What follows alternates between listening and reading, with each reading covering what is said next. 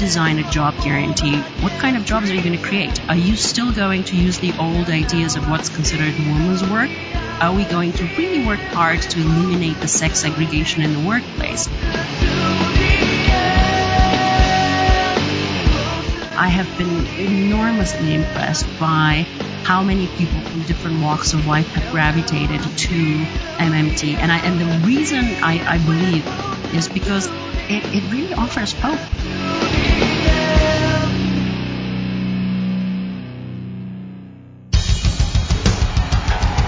I have said is that this campaign is not just about electing a president it is about making a political revolution.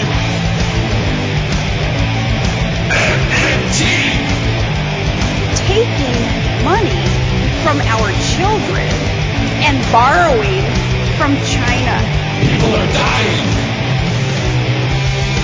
Is the program so critical it's worth borrowing money from China to pay for it? And if not, I'll get rid of it. Stop lying!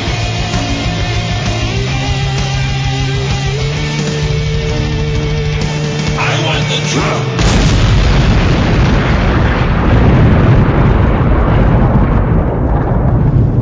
Now let's see if we can avoid the apocalypse altogether.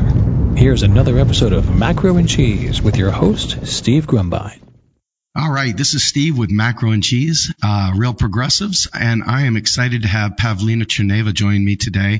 We are at the uh, second World Modern Monetary Theory Conference, and she was kind enough to join me. Welcome. Thank you. Good to be with you. So we've talked to a lot of different people, and um, you've been on our show on Real Progressives for live streaming. This is a real joy. But what I want to talk to you in particular about is not the mechanics or, or anything like that about modern monetary theory. I want to talk to you about the intersectionality of the MMT community, in particular, the leadership women are playing across the globe, not just in the United States, but, but around the world. Today, I was able, not just today, but this entire weekend, women were on display. They were visible, leading, speaking, taking a direct role in presenting this material that I, I feel is absolutely critical to ever achieving any kind of mass acceptance. Can you talk a little bit about what it's like not only being a woman in a male dominated, uh, you know, profession, but, but the role women have played in terms of crafting, you know, some of the language and some of the efforts in the modern monetary theory uh, school of thought. Sure, thanks. Uh, yes, it definitely is a unusual experience for for me. You know, early in my career, most of the panels that I was on were were male dominated panels, and that's the nature of the profession. Um, there is uh, something that doesn't permit women to participate in sort of you know the higher levels of of the profession um, though they major in large numbers in economics, uh, somewhere along their professional life they fall through the cracks, and some of it has to do with the nature of the academic um, profession and sort of the tax on women and parents and caregivers in terms of how um, how successful they can be with publishing, etc. But the reason why MMT is different, I feel, I think, is because MMT as a lens as a movement, as an economic theory, as an understanding of the world is a not just multidisciplinary approach, but it is an approach that is inclusive of all people of all walks of life. The bottom line is what we're trying to do is understand the economy so we can elevate the voices of those who are invisible, those who might not be,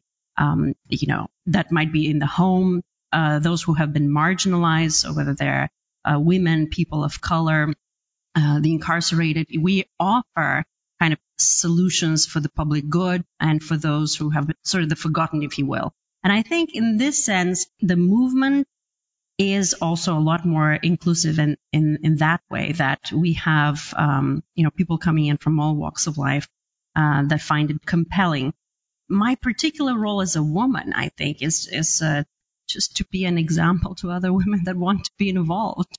That, you know, when my students in the classroom see me, they see what they can do with economics, where they can go. I haven't thought of myself as a female economist, you know, an economist that is interested in various issues, but I do understand the importance of being an example and sort of showing some sort of possibilities to my students uh, in being involved at higher levels of policy or whatever. Um, and the other aspect is that um, since a lot of my work is on the job guarantee, I have been fortunate firsthand to see how empowering it has been to women the program itself just by uh, by studying cases like that in Argentina and uh, seeing how we acknowledge the invisible work of caregivers, predominantly done by women, how women become empowered, how they gain a lot more bargaining power within the household and outside.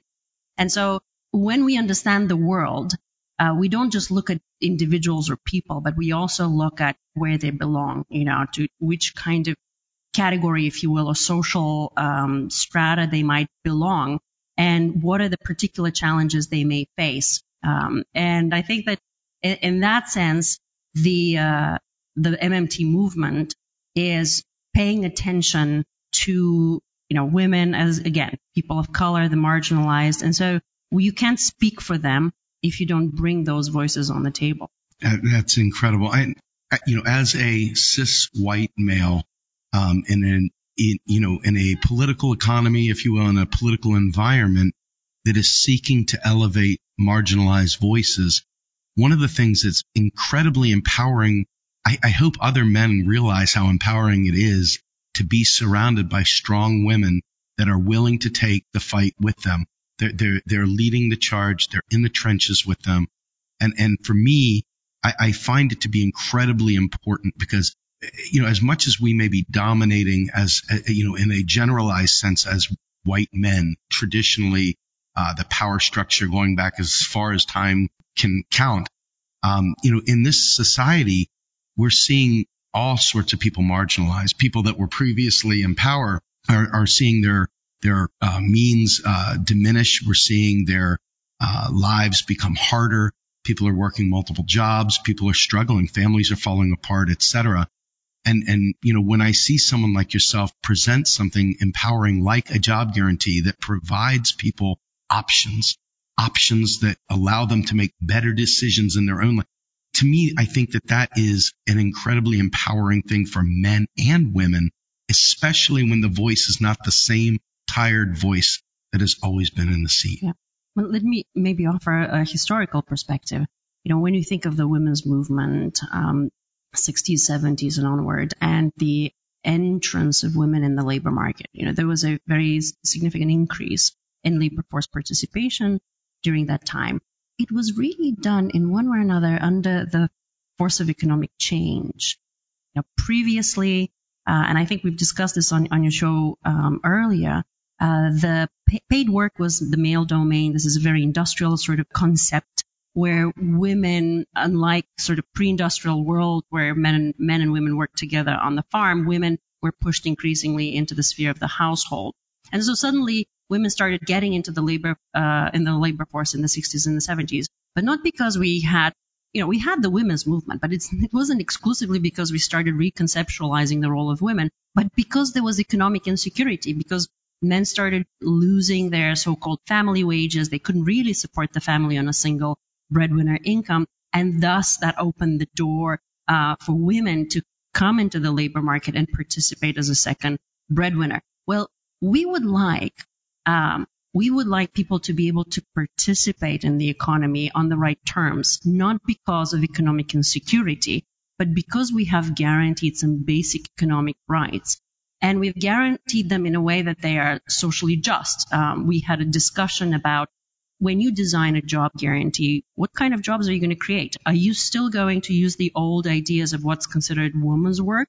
Are, we going to really work hard to eliminate the sex segregation in the workplace? And then begin talking about work and opportunity in completely different ways and not such gendered ways. We say, okay, here's work, here's good remunerative decent work open to all. Uh, here's work that uh, can be performed by men and women, and it's guaranteed at a living wage. That helps change the conversation within the household too. And we see some of these things happening as well. We do see that there are men, male caregivers that uh, stay at home or don't have employment opportunities, that they suffer the same kind of stigma that other caregivers or women have suffered in the past oh, he isn't, he isn't working as if, uh, taking care of children is not work. So what the job guarantee does is it changes completely the terms of the conversation. We say, we're going to provide employment opportunities for all. They will be parent friendly opportunities. And then we will provide, um, and then that changes the conversation within the household. Who chooses to stay? Who chooses to go to work? Who wants to have the part-time hours and the full-time hours? The way that that conversation happens currently is completely different because there are fewer choices and uh, you you can't really negotiate these if if, if the man is still making uh, the higher paying uh, uh, has the higher paying job it is often the woman that will pick up and go wherever the job may be.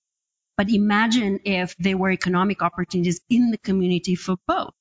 Then we don't have to make these these sort of choices under terms of duress, essentially. Sure. So talk to me a little bit about the power dynamic that we're experiencing. I mean, there's obviously a shift. The uh, bringing about a job guarantee brings about a shift, but we've been living under patriarchy for an awful long time. And, you know, as a divorced father, um, you know, I, I see the negative results of patriarchy. I think patriarchy hurts everyone. It doesn't just hurt women. It hurts the men too. They just sometimes blind to the, the ill effects of it on themselves and they fight to keep it. Can, you talk about the shift in, in power and shift in that dynamic that is occurring in society today? Well, I mean, there's there there there are cultural phenomena. There are um, uh, there's a new awareness. We're sort of entering a, a I think a, a, new phase that's been you know it's it's a it's been a long historical process, and we're just sort of reaching a new stage of conversation about uh, what it means uh, for women not just to participate in the in the workplace, but you know uh, talk about sexual harassment, about uh, various forms of discrimination you know, we're, we're pushing the conversation forward. You know, it used to be, oh, should women work? Now it's not the question whether should women work. You know, what are the terms on which uh, they work? And so again, I, I come back to this idea that the power relationships are structured currently on the basis of um, economic insecurity and distress. Think about the war. You know, when we had a fully employed economy, you know, husbands went fight the war, women went into the factory. And nobody, you know, talked about, oh, you know, manufacturing work is not, you know, is, is the male domain. We immediately shifted our cultural norms to accommodate a different paradigm, right? Uh, but then, you know, men returned from war and women were fired and we failed to secure a vibrant, fully employed economy for civilian purposes. So you can use the historical example of how you erode like norms of patriarchy when you have to fight a war, but we haven't for some reason found the solution for peacetime purposes. And I think that that transforms all aspects of life. It's not just, you know, patriarchy is, is also manifested in a different way, the way that the labor market is structured and the way, of course, the household production is structured. But if you eliminate the threat of unemployment, what would be the power relationships there? um, they will certainly they will certainly change, and they will change especially for those who are most vulnerable, those at the bottom of the income distribution that happen to be women and people of color. They're the ones that need probably the greatest improvement in their bargaining bargaining power. And uh, I think that this is not an immediately obvious way of eroding patriarchal norms, but the job guarantee has this kind of powerful, you know, impact on, on culture as well. It eliminates destitution. It, it really does.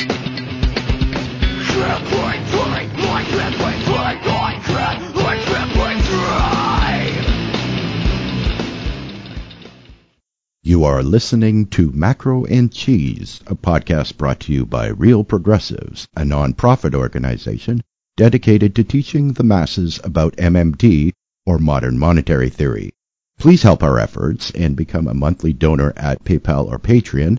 Like and follow our pages on Facebook and YouTube, and follow us on Periscope, Twitter, and Instagram.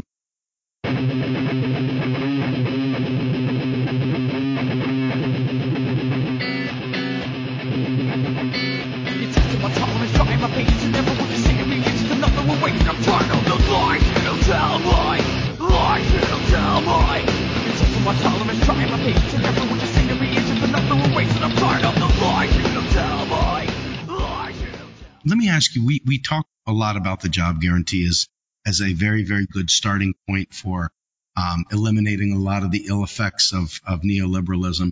But there are a great many things that modern monetary theorists have been pushing forward that would really, really change the dynamic of the family, change the dynamic of the need for work.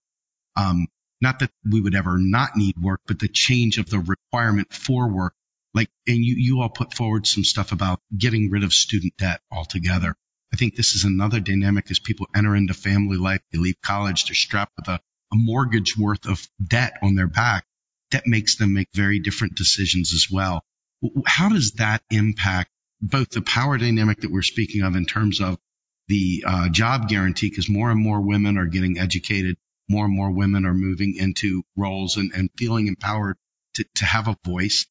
What do you think eliminating student debt would do to that power dynamic as well?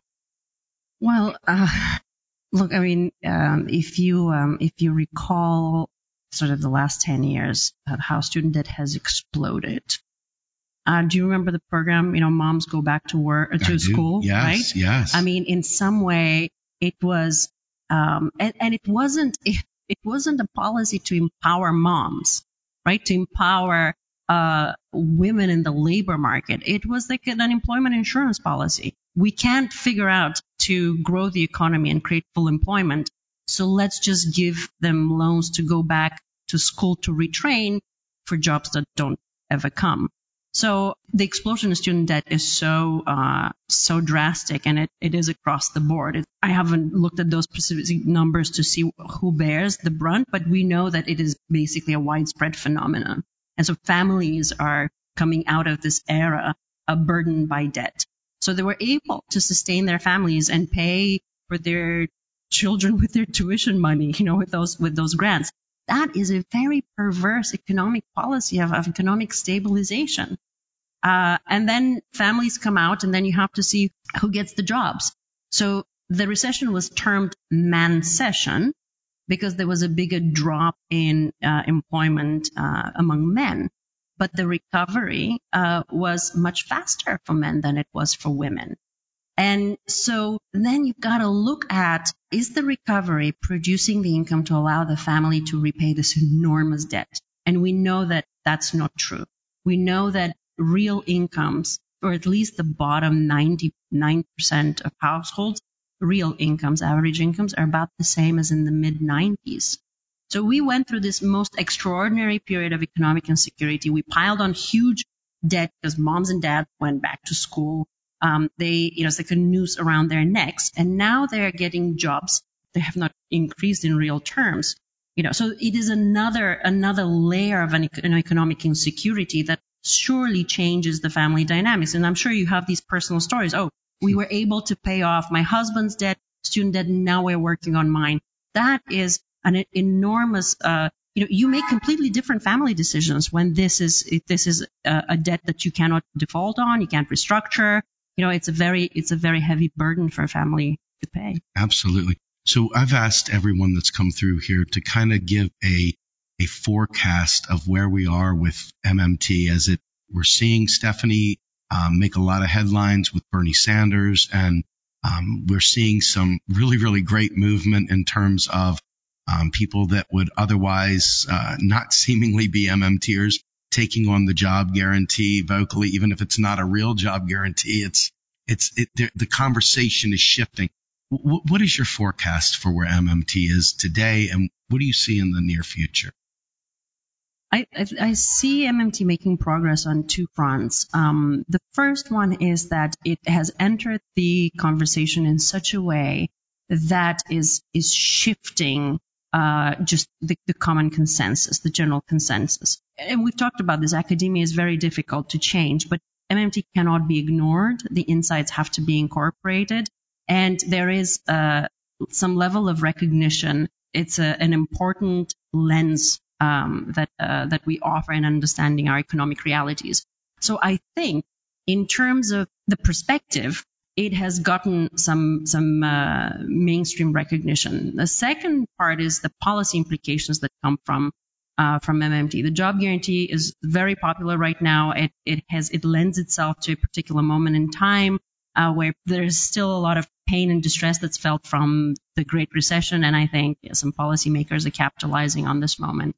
So for us, uh, as a movement, uh, I have been enormously impressed by how many people from different walks of life have gravitated to um, MMT. And I, and the reason I, I believe is, is because it, it really offers hope. It really yes. offers, it, it kind of inspires people. And this is, you know, it's, it's a project that I don't think any one of us will be part of in our lifetime as, as this project. That, that, that, you know, it is so, I think, an important, such an important project that has been. And, and that, you know, this is it. What we are attempting to explain is how what was previously impossible or thought to be impossible is actually possible. And we're trying to change the conversation and say, hey, if we now have these, these economic possibilities before us, what kind of life would we like to have? That is kind of an existential conversation. It is an important existential conversation and, and people are craving, I think, to have that conversation. MMT provides the space so we can hash out our priorities. We can hash out our values. We can say what is important to us. We can make some commitment to whether it is jobs with justice, whether it is environmental justice, whether it is, you know, attending to the most uh, distressed communities. And I think that this is, it takes a life of its own, you know, uh, so long as I live, I hope, right? I think people feel this and it, it, becomes it takes a life of its own and people are starting to have different conversations. So i don't i don't think that this is going to stop. I believe mmt provides the foundation for what is a paradigm shift. And and then that paradigm shift happens on multiple levels. It happens as part of academia as part of policymaking, as part of the activist work that you guys are doing the communicating of those ideas as well as, uh, as I, I, stressed in the earlier panel, as well as uh, it happens in the culture creators right? In the people who are not immediately attached to, to economic analysis or policy making, but uh, are engaged in these ideas, these existential ideas of what is possible. So I think the train has started. It's not going to stop. We see it. Last year's conference was a third of this year's conference, yes. you know, but much smaller. So next year it's going to probably double or triple in size. I, I think, I hope. And I, I think the hard part for us now is to be uh, a lot more to insist on what MMT brings. You know, that we are not really talking about just another New Deal era. We do need some sort of transformative move in terms of what the welfare state and what we want um, the public good to be. But we also want to be more disciplined in terms of how we talk about the monetary system, the possibilities, the fiscal space, the currency. I mean, these sort of somewhat esoteric but really essential uh, pieces of our story and our narrative, and then insist on some of first principles of what we want uh, the public sector to deliver to, our, to us. Once we articulate that, you know, austerity obviously is not an option, but what can we do when we employ the public's money for the public purpose? I don't know of another school of thought that gives such broad and answers to, to these questions. There is lots of anti-austerity out there, but there isn't exactly an alternative explanation for austerity. This is the only congruent set of ideas that I've been around. I, you know, through the MBA program, there was a lot of stuff that made absolutely zero sense, eh, you know, upon deeper reflection. And this is, you nailed it. MMT equals hope. So Pavlina, thank you once again for joining me. I really appreciate you taking the time. This is wonderful, and I look forward to talking to you again soon. Thank you for having me anytime. All right. Bye.